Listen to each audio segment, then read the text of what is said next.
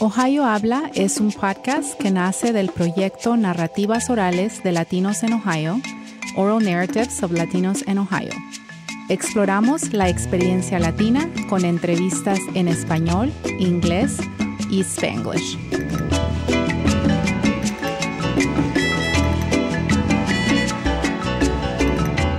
Welcome to Ohio Habla. I'm Elena Fallis, and today I will be talking with Ruben Rosario Rodriguez, Associate Professor of Theological Studies at St. Louis University. Dr. Rosario Rodriguez has published several books, including Racism and God Talk, a Latino Perspective, Christian Martyrdom and Political Violence, a comparative theology with Judaism and Islam. In his latest, Dogmatics After Babel Beyond the Theologies of Word and Culture, which was published this fall. He is also an ordained Presbyterian minister who lived and served in, in central Ohio as a parish pastor, hospital chaplain, and homeless advocate with the YWCA Interfaith Hospitality Network. Welcome to the podcast, Ruben. Thank you. It's great to be here. I wish I could be in Ohio, actually. Right. I miss uh, it. Tell us a little bit about yourself. I know you have a connection with Ohio. Yes, I do. Uh, my home presbytery was, I'm a Presbyterian pastor, was New York City.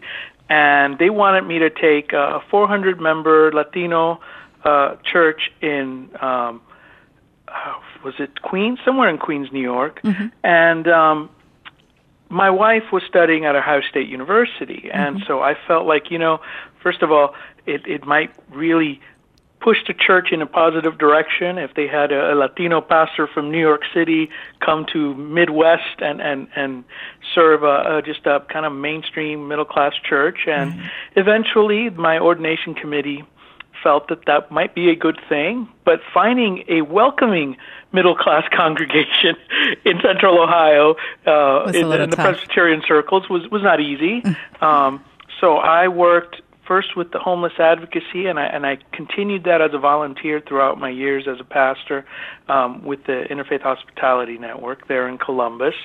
Um, and then um, was a hospital chaplain in Lancaster, which is southeast of, of the city, mm-hmm. southeast mm-hmm. of Columbus, um, about 45 minutes or so.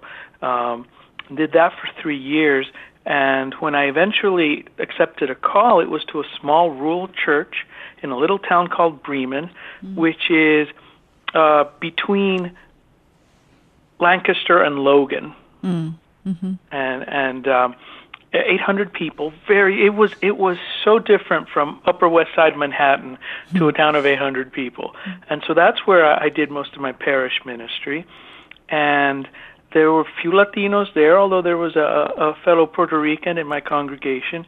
But we we served a lot of the migrant workers who worked mm-hmm. in the peach and apple orchards, mm-hmm. and so they would often come to me in, in times of need.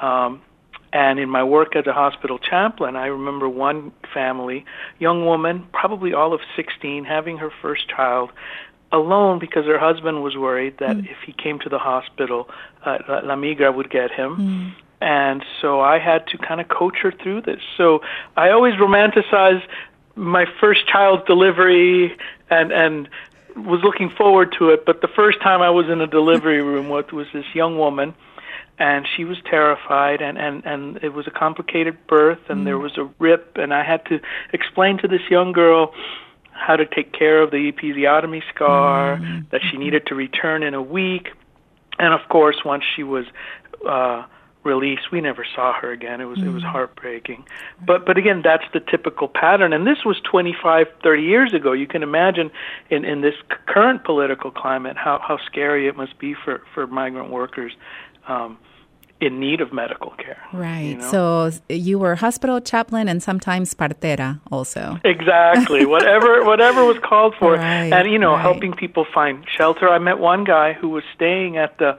um, Greyhound bus depot in, in downtown Columbus, mm-hmm. and I said, "Look, um, there's a Catholic church. I believe it was St. Mary's. Mm-hmm. Um, that has a Spanish language ministry. They can help you find employment, a place to stay. Um, we had several hotels and restaurants who would employ people, I know, kind of off the books, but mm-hmm. but help people get on their feet.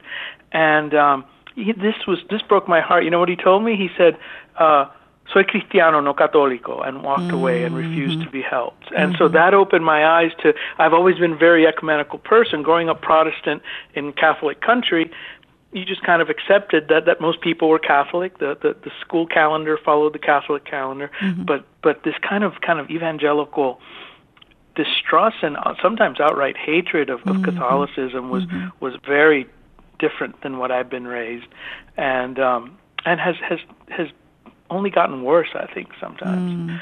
Um, mm-hmm. but that that broke my heart because here I was trying to connect people to resources, to find Spanish language communities that would welcome them, and to them it was an issue of ideology. And he'd rather he'd rather sleep on a bench at the bus station than wow. yeah. yeah. So it's interesting. I mean, reading the work that you did here while, where you li- while you lived in Central Ohio, and but then hearing you describe your work and and what that what that really looks like, right? We often um, in our community wear multiple hats, mm-hmm, uh, depending definitely. on what the need is or you know the opportunity or whatever it is. And you certainly uh, have embodied all of that um, in, in, your time here, and I, and I assume in in the in St. Louis, and also probably in, in the New work York that you do. And, mm-hmm, yeah, mm-hmm, yeah. In, in, New York, I worked with a lot of uh, undocumented uh, folks, and um, getting them medical care was was particularly difficult. Mm-hmm. And uh, we had uh, an arrangement with the medical school at Columbia University, they had a big van, a big bus that would come once a month, and the medical school students from Columbia Presbyterian, and and so so we made sure that they had wellness checks, that they had, um, you know, if they had something pressing, that they would see a, a doctor, and um, but again, once a month and when you've got 200 people and they're sitting there in line waiting all day it it was not you know the, the best care possible but it was better than nothing and and so i always feel when you're doing the work of liberation, it's like triage care in a in a mm-hmm. hospital. Mm-hmm. You go to you identify the crises and you prioritize them worst first, and and then you pull together very limited resources and and try to try to you know it, it's a bandage, sadly. Mm-hmm. Um, but that's not the full picture. Then you need to work systemically, and so that's where the political dimension of our faith comes in, and that's the one most parishioners in my experience, are uncomfortable with. Right, they stay away f- uh, from that. Uh, so, all of your books, in one way or another, put the theological, Latina, and Latino perspective at the center of the analysis. Um, and you, and I know that this podcast might not be enough to give us a complete yes. understanding of this yes. perspective, right? Uh, but can you talk about how this has allowed you to discuss the politics of race in yes. churches in the United States? De- definitely. I think that the biggest insight of, of Latino theology, and this is a movement with, with roots dating to the 60s and 70s and the rise of identity movements, but, but really uh, became a recognized academic movement in 1983 with the publication of Virgilio Elizondo's The Galilean Journey, where he identifies Jesus as, as mestizo. Mm-hmm. Um, but, but the biggest contribution to theological method and to the way people do theology and, and then employ it in, in a practical setting is the role of autobiography, how important it is to identify our context, our experience, and how this shapes how we experience the divine, mm. how we experience God. And so God becomes a mestizo, or, or God, or, or, we approach the, the Bible in Spanish mm. or Spanglish or whatever you're most comfortable with. And and so, if there's a defining aspect, and there's a great diversity of Latino theologies and, and movements, always grounded in the grassroots. But if there's anything that, that holds them together, is the sense of beginning with the particular, with the context, with the narrative and, and history of this community, of these people, and and from there how does God speak to us? Where do we find the good news in this context, especially when it's a, a history of of being marginalized, of being exploited mm-hmm. economically because you're undocumented or or because your your language is limited, um, and, and and therefore you know where is the good news in all of this and um, and, and I think that's the key to understanding a distinctly U.S. Latino liberation theology. Mm-hmm. It's it's by making the role of our autobiography of our experiences so important for understanding who God is and how God works in the world. Does, that make sense? Yeah, absolutely. Um, So, in your experience and in your research, how has the church, the mainstream church, church mm-hmm. I guess, been inclusive yes. and exclusive of marginalized voices? Well, you know, I think um, my first book, Racism and God Talk, was an attempt to speak to the mainstream, mainline church, mm-hmm. and in particular, my Presbyterian church, which has a, a strong history of being progressive, of marching with Dr. King, of supporting integration and civil rights, but um, it's always been on a on a surface level, a mm-hmm. degree of tokenism. And so when, for example, in the early 90s in Ohio, I was pushing for anti-racism education, um, I was meeting a lot of resistance, and resistance from well-meaning folks, some of whom were African American themselves, but were just exhausted mm-hmm. from having to fight mm-hmm. for for this, and others who were who felt like, well, we've already done this. Well, you know, we, we have civil rights. We have, you know, and, and, and to to open up their eyes to, to, to the real systemic racism taking place, they, they didn't want to hear that. They weren't comfortable. So I was trying to communicate to, to that aspect of the of the mainline Protestant churches. And I don't know how well they heard me. The book was better received by Catholics than it was by Protestants. Mm. But more interestingly, I decided to avoid the topic of white supremacy. I mention it maybe once in the book. I talk more about white privilege and, and stayed away from, from white supremacy and the analysis that people like Jim Cone, who's my former professor, have used in their black liberation theology. Mm. And and I regret that. I kind of wish because because it's only gotten worse in many ways. Mm. Um, this entitlement mentality of of white male backlash just because they've had to acknowledge the the basic human dignity of other people, they feel that somehow they're losing something and something is being taken from them. And so I wish I'd included an analysis of white supremacy. But then that begs the question: Would the book have even been published or received in nine, you know, in ten 90s, years right? ago? Mm-hmm. And and would would um you know, would it have gotten me tenure? I mean, all these questions. If I'm ever offered a chance, and the book still sells, but if I'm ever offered a chance to revise it, it will definitely include a chapter on on white supremacy um, and and and the toxicity of it. Um, but yeah, it is hard to communicate to the mainstream church when you are, um, you know, uh, advocating mm-hmm. for voices that that are not there. Mm-hmm. Or they're there but they're not seen. They're in the basement. They're the custodian. They're the families coming to get food from the food pantry.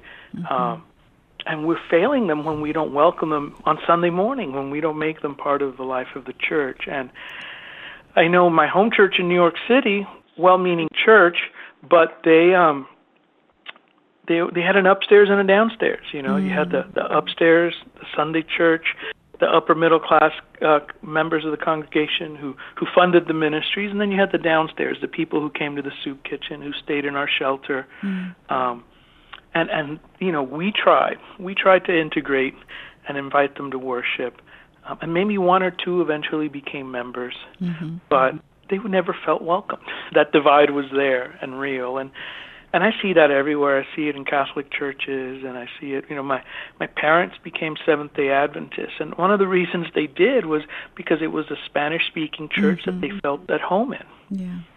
And and I hate to say it, they'll never feel that way in my Presbyterian churches. You know, it's rare right. unless you're in New York City or or the Southwest. You know, where there's a large kind of critical mass of Latinos. Mm-hmm. Mm-hmm.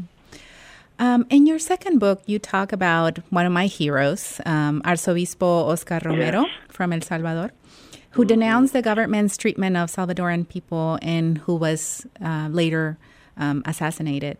How do we make sense of, of such an important figure such as Oscar Romero and the struggle to protect the marginalized and the most vulnerable? Yes, yes. You know, he, he it's a great week. He's about to be canonized. Mm-hmm. Um, this has been a long time coming.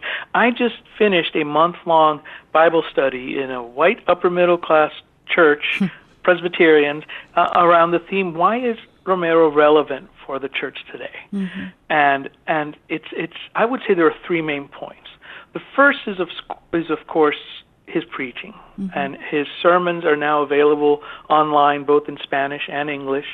And three years of sermons as Archbishop. Um, and and in the chapter uh, that I did in this book that you mentioned, um, I read it as as a, a, theology of martyrdom because in the context of the of the civil war taking place and building up, um, the context of persecution of priests, um, he was committed to nonviolence. Mm-hmm. But that meant that in the face of that kind of violence, many would die, and so in many ways he was preparing the parishioners for a the kind of struggle that, that we've rarely seen in human history, which is a nonviolent resistance to violence. Um, and I think had he lived, the Civil War would have gone very differently and probably wouldn't have lasted as long. Mm. But I think his enemies knew that. And um, if you listen to his, because he taped, he had a, a audio recorder, his his journals. They, they've been transcribed, but you could hear the pain when you listen to the to the recordings. That he he lamented every week losing more members to mm-hmm. the to the leftist guerrillas because it was bad enough you had the right wing government and, and the military, mm-hmm. but but many people were becoming disillusioned with with liberation theologies call to nonviolence and were leaving and joining the, the leftist guerrillas and, and he, he was pained about that. So his sermons are a great way to, to first of all recognize that the church is there mostly to, to preach the Word of God, and that's its most effective tool. But another piece of, of how to understand Romero is his own personality, his own charisma, and his office as Archbishop. He, he not only preached from the pulpit, but then he personally intervened. He would confront political leaders, he would meet with labor unions, he would meet with so called terrorists on the left. He was uh, basically a, a uh, an ambassador for, for nonviolence, for peace, for ultimately fostering dialogue in the nation and trying to resolve um, all of the various problems through nonviolence. And th- that's an amazing example, and that's one of the reasons we can't let his memory go or disappear. And I think the most uh, effective way in which he, he drew attention was that open letter to Jimmy Carter two months before his assassination um, asking the U.S. to stop sending weapons mm. because they're being used to kill the, the people of El Salvador. Mm. Um, Jimmy Carter never responded.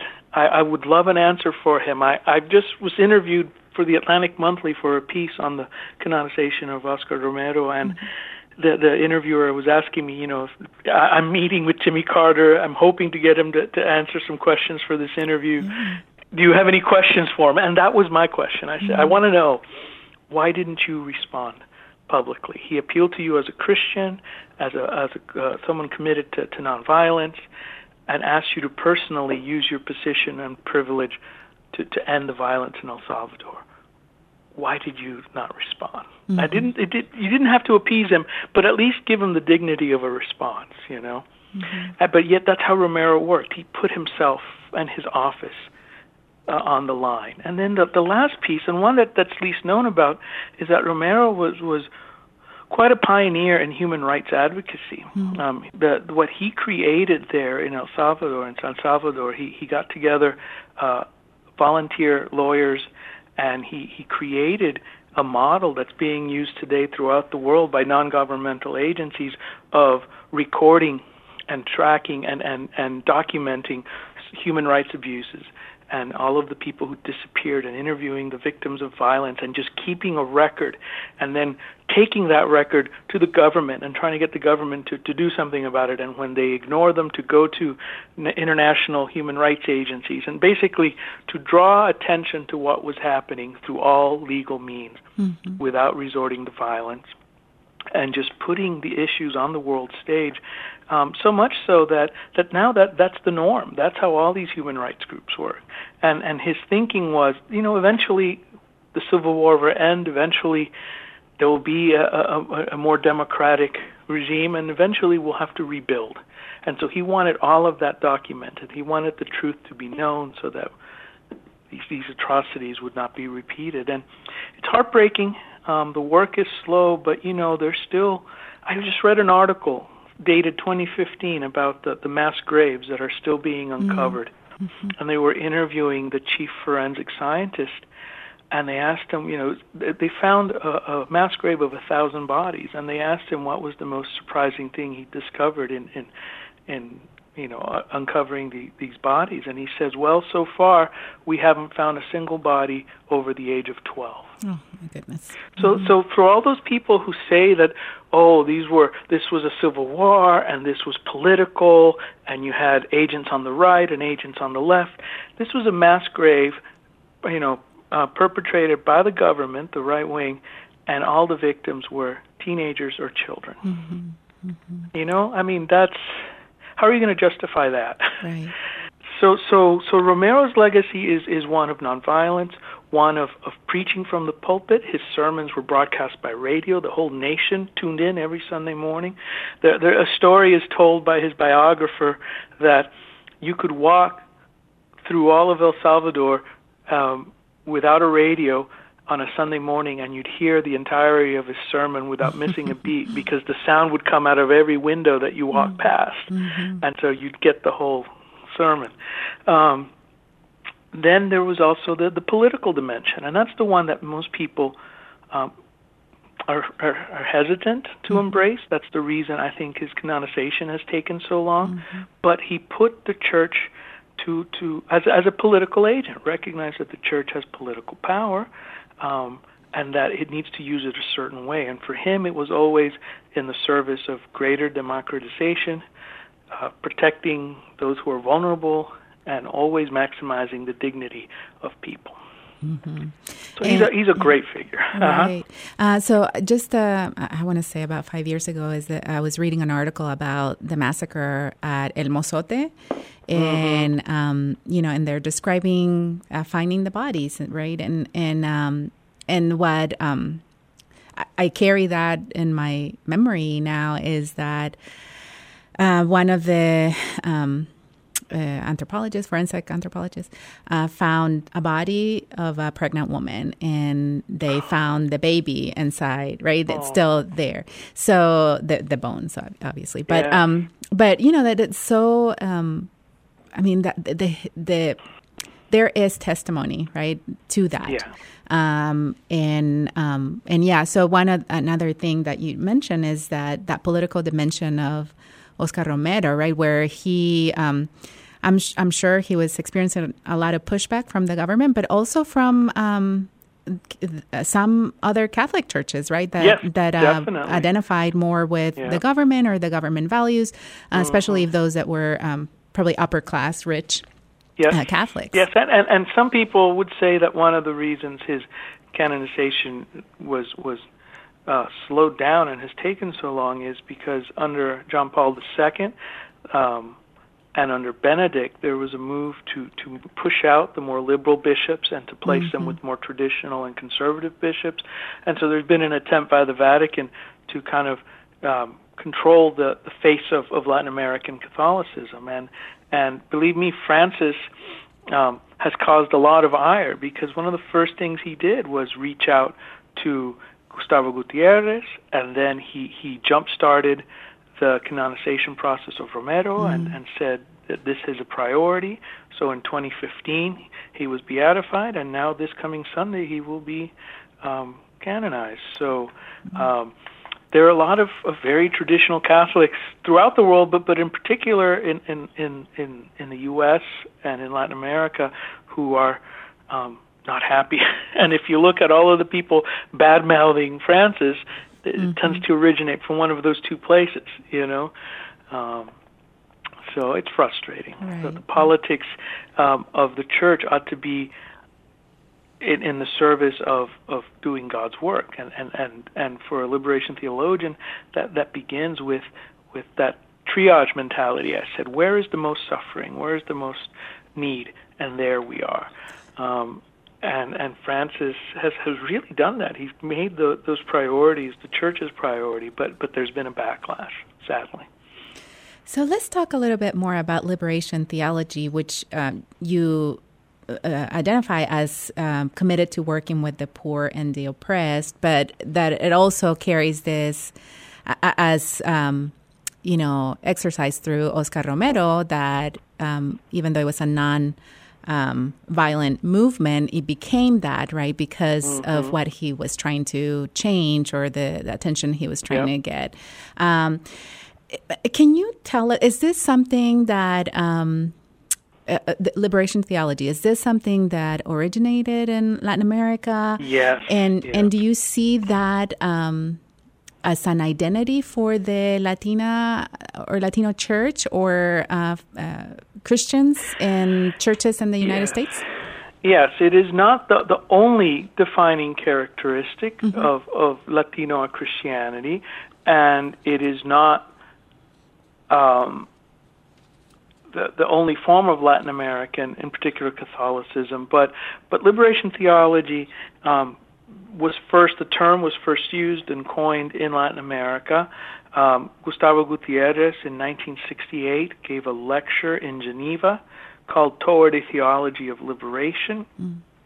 Uh, and he was a Catholic speaking to the World Council of Churches, which is a Protestant union of, of various Protestant denominations. And, and that very same year, the first book published with the word liberation was by the Brazilian Presbyterian Rubem Alves, his doctoral dissertation for Princeton Seminary, called Toward a Theology of Liberation. And what both latched onto was the sense that um, Latin America is a history of colonialism and exploitation, and that even in the 60s, when there was an attempt to help Latin America develop and move into the modern world, it was still in a colonial framework. Mm-hmm. And so, this language of development of the third world was was not meeting the true needs. What needed to happen was a liberation and empowering. If you're working towards democratization, which is what the U.S. always says it's doing, then you need to put the power in the people, and that means a true democracy, not an oligarchy, not a, a, an aristocracy, and, and therefore that means you, you need an empowered electorate that will make decisions. And in Latin America, where um, 60 to 80 percent of the people live in extreme poverty, and at the time, mm-hmm. then then the electorate will look very different than the ruling classes that had been controlling Latin America throughout its colonial history. And so that entails not necessarily a violent revolution, but definitely a cultural revolution. There needs to be a shift and there needs to be a change. And and so the church was trying to yes impact democracy and increase democracy, but at the same time was fighting its own internal revolution because suddenly Gutierrez, in his first book, uh, A Theology of Liberation, which was published in Spanish in 1971, basically said the church needs to choose sides.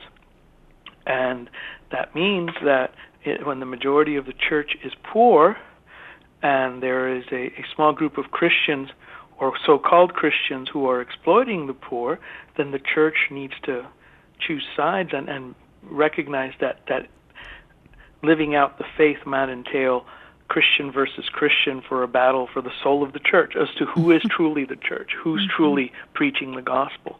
And believe me, that it, it, became a militarized battle, and, and those those oligarchies and those aristocratic and, and El Salvador is, is the prime example. The the families that made their money as coffee growers and, and had mm-hmm. exploited mm-hmm. the, the the peasant farmers for generations did not want to you know relinquish any of that power. Right. Right.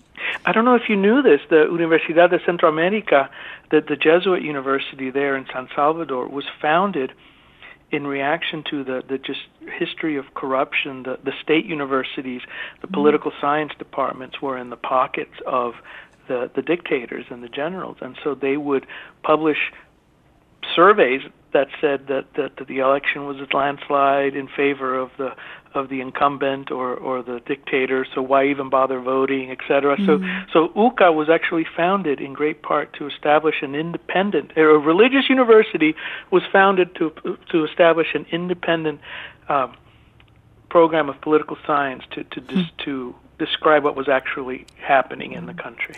And Which that was dangerous, were, right? I mean, I'm, yes. I'm, I'm guessing there was a lot of um, maybe uh, yeah. possibly repression even right that's right and, mm-hmm. and and during the civil war the campus was invaded several times by the military mm-hmm. and then in 89 november of 89 the six jesuit professors right. were killed mm-hmm. um, I mean that's that that's what it means then to politicize the church. They weren't calling for violence. They weren't revolutionaries. They wanted democracy. Mm-hmm. They wanted um, reforms, but the those in power were so um, entrenched in their power that, that they were willing to, to kill for it, which then created a, a, a, a left revolutionary movement in response.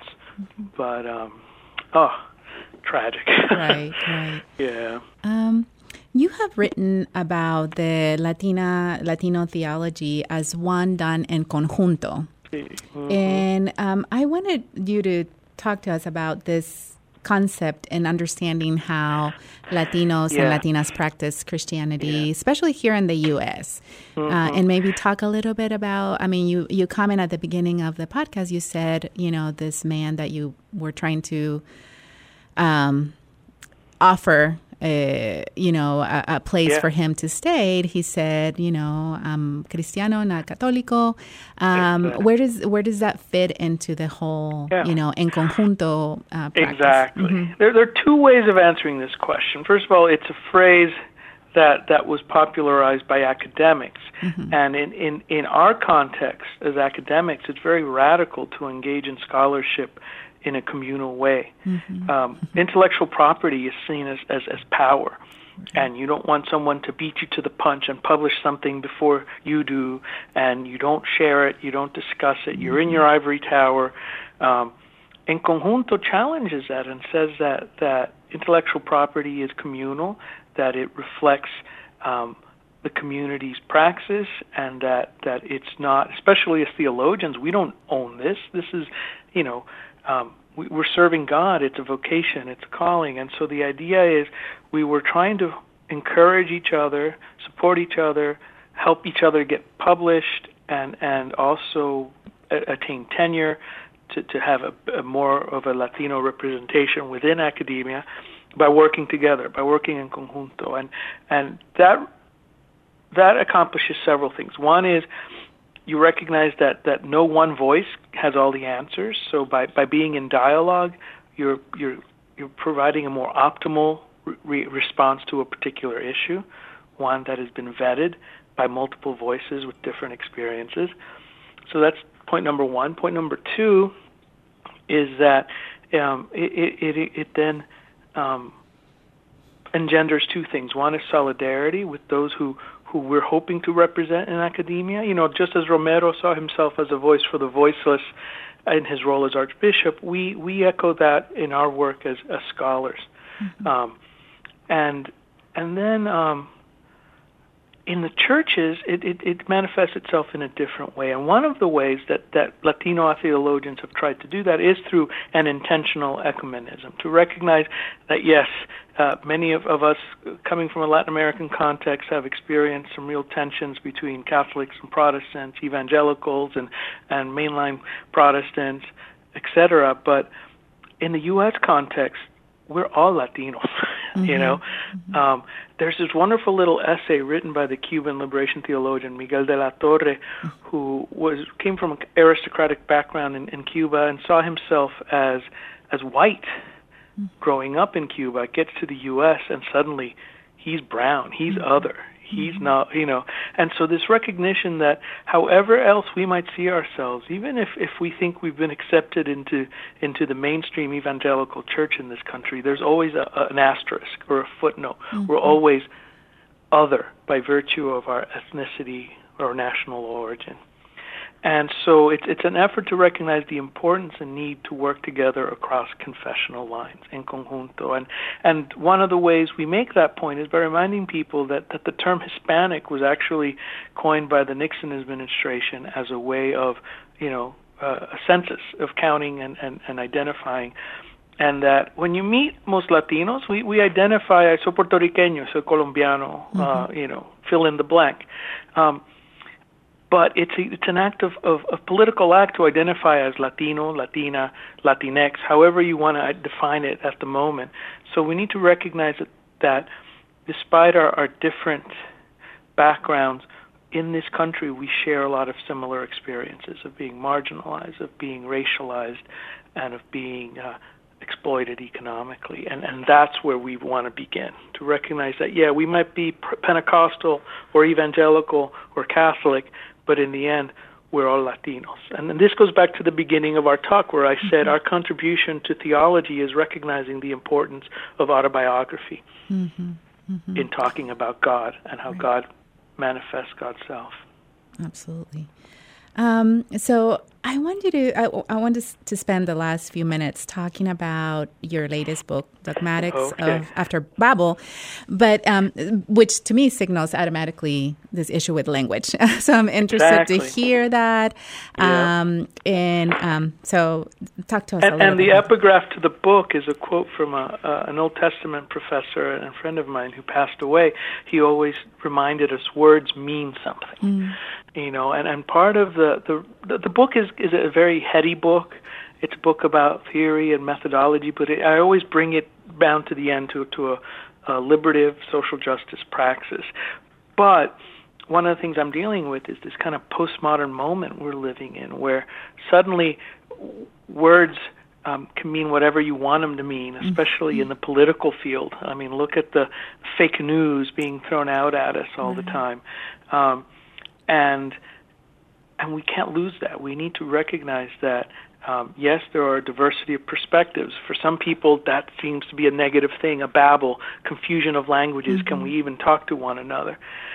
And so I begin with that image from the Bible, and I begin to look at well, why is it that we can't talk to one another? We, you know, we've created certain hierarchies and certain dominant narratives, and I identify those as, as Barth and Tillich in, in the world of theology but that there have been attempts to, to, to move beyond that. And so I look at feminist theology. Mm-hmm. I look at a movement called radical orthodoxy, which is kind of a, a mainstream, I hate to say it, but predominantly white, although there are some, some uh, minority representatives, uh, movement. Um, and then liberation theology, and I look at the work of Miguel de la Torre in particular, uh, and and how do we get beyond this babble of competing perspectives and try to find some common ground. And I mm-hmm. look at how they've each tried to do that, identify where they failed, and then suggest that a new way of moving forward is by focusing on God's work in the world, the work of the Holy Spirit, and how do we identify that, and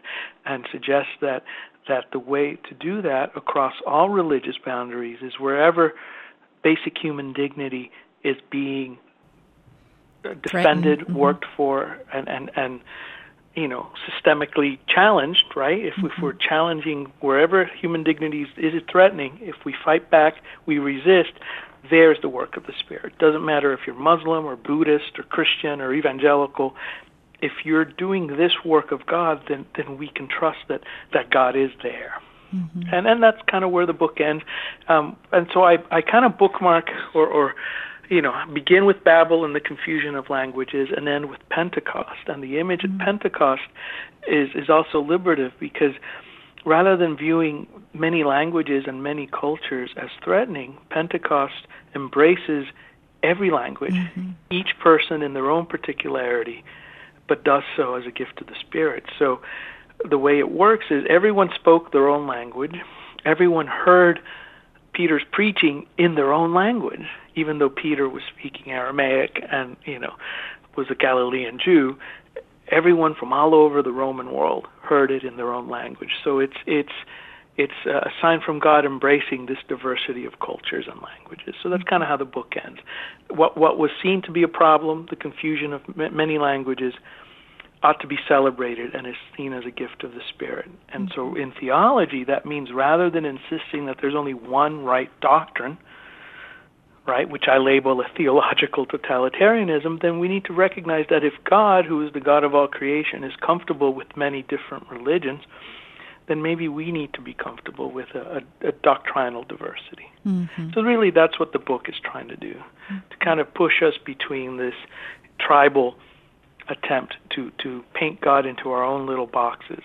God is Protestant. God is Catholic. God is um, Anglo. God is Latino. You know, mm-hmm. and and recognize that that God is is bigger than all of us, and there's no box big enough to for us to cram God in. Right, right. So I know you just completed this, so this is you know your latest project. But are you? I know you're on sabbatical, and so I have. I, I've actually this book was completed well over a year ago. It takes that long Oh, sometimes know. for things to I get know. to press. So this last month, I just finished editing a collection on political theology. It's called the T&T Clark Companion to Political Theology, and I um, invited authors from a diversity of perspectives and religious backgrounds.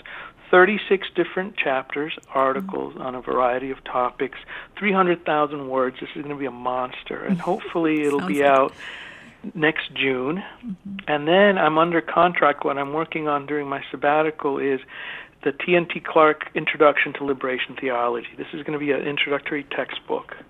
Mm-hmm. Um, and I'm also Sounds great. Um, Sounds yeah, and then I'm also developing- It'll definitely be on my list to read. Oh, good. Yeah, that one I think will will will do very well because it's going to have case studies and it's going to have a glossary and and little biographies of the various key theologians and pastors. So I think it'll I think it'll be uh, uh, popular.